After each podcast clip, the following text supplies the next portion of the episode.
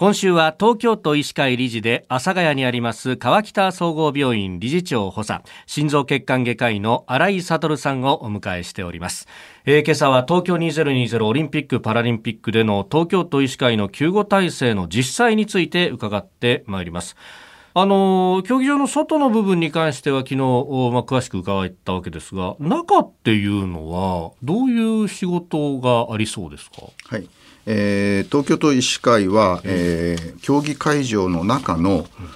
まあ、いわゆる観客用と呼んでますけれども、はい、選手以外の観客とそれから関係者ですね。でまあ、選手っていうのは非常にこう守られてて、はいまあ、そのいろんな競技に特化した、えー、怪我というのがございますので、はい、それに精通したチームが見ると。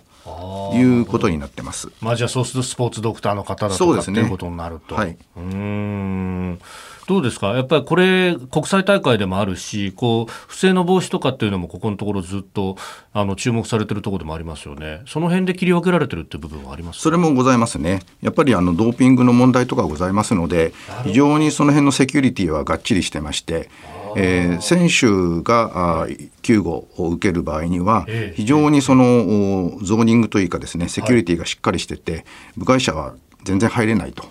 いう形になってます。まあ、ある意味、あれですか、隔離みたいな状況で、ね。タッチできないような状況、はい、そういうことになってますね。これどうなんですか？お医者さんとして、はい、やっぱりこうそれこそあのドーピングの話なんかがこうニュースで出てくると普通の風邪薬飲んでも実は引っかかるんだみたいな話とか出てくるじゃないですか、はい、これ投薬も結構気を使うものそうですね。そういうのに精通してこの薬は大丈夫。これはダメというのを、それそれぞれの競技の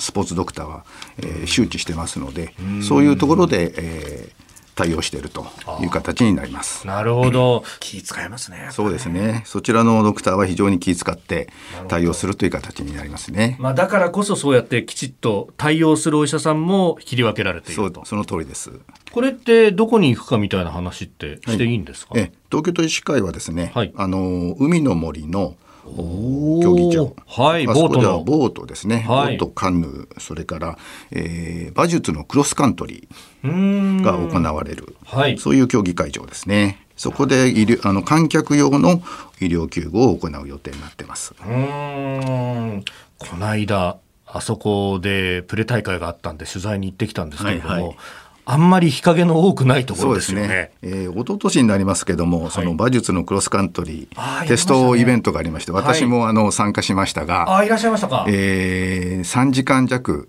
はい、あそこにいましたが、やはり、えー、非常に暑くてですね、えー、えー、熱中症まで行きませんでしたけど、はい、非常に脱水になった記憶があります。はい、日陰が少ないので、非常にあの危ないなというふうに感じましたね。なるほど、はい、そうですよね。私もそのクロスカントリーの後の馬場馬術の方の取材に行ったんですけど、あの人もそうだし馬もバテそうで、そうですね。おっしゃる通りでですね、馬がですね非常にかわいそうな状況になってましたね。なんか本当バカでかい扇風機かなんか置いて馬冷やしてるっていうのを見て、馬用の大きなテントがおっしゃるようにありまして、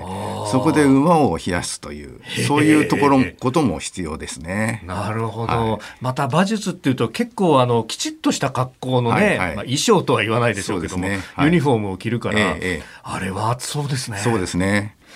でまあ、先生方、まあ、対応されるという方々っていうのは、これ、ローテーションでいくという感じになるんですか？そうですね、あのまあ、当初は、えー、5日間以上出ていただきたいようなことで、ですねプランを、はい、お2年前からは組んでたんですけれども、まあ、なかなかこういう新型コロナウイルス感染症の状況なので、はい、えー、何日も出ていただけるということは難しくなりましたので、あの日数をですね少し短くしながら、お願いをして、えー、対応していただけると、まあ、ほとんどが救急対応ができるような先生方。それからナースの方々と。いう形でチームを組みました。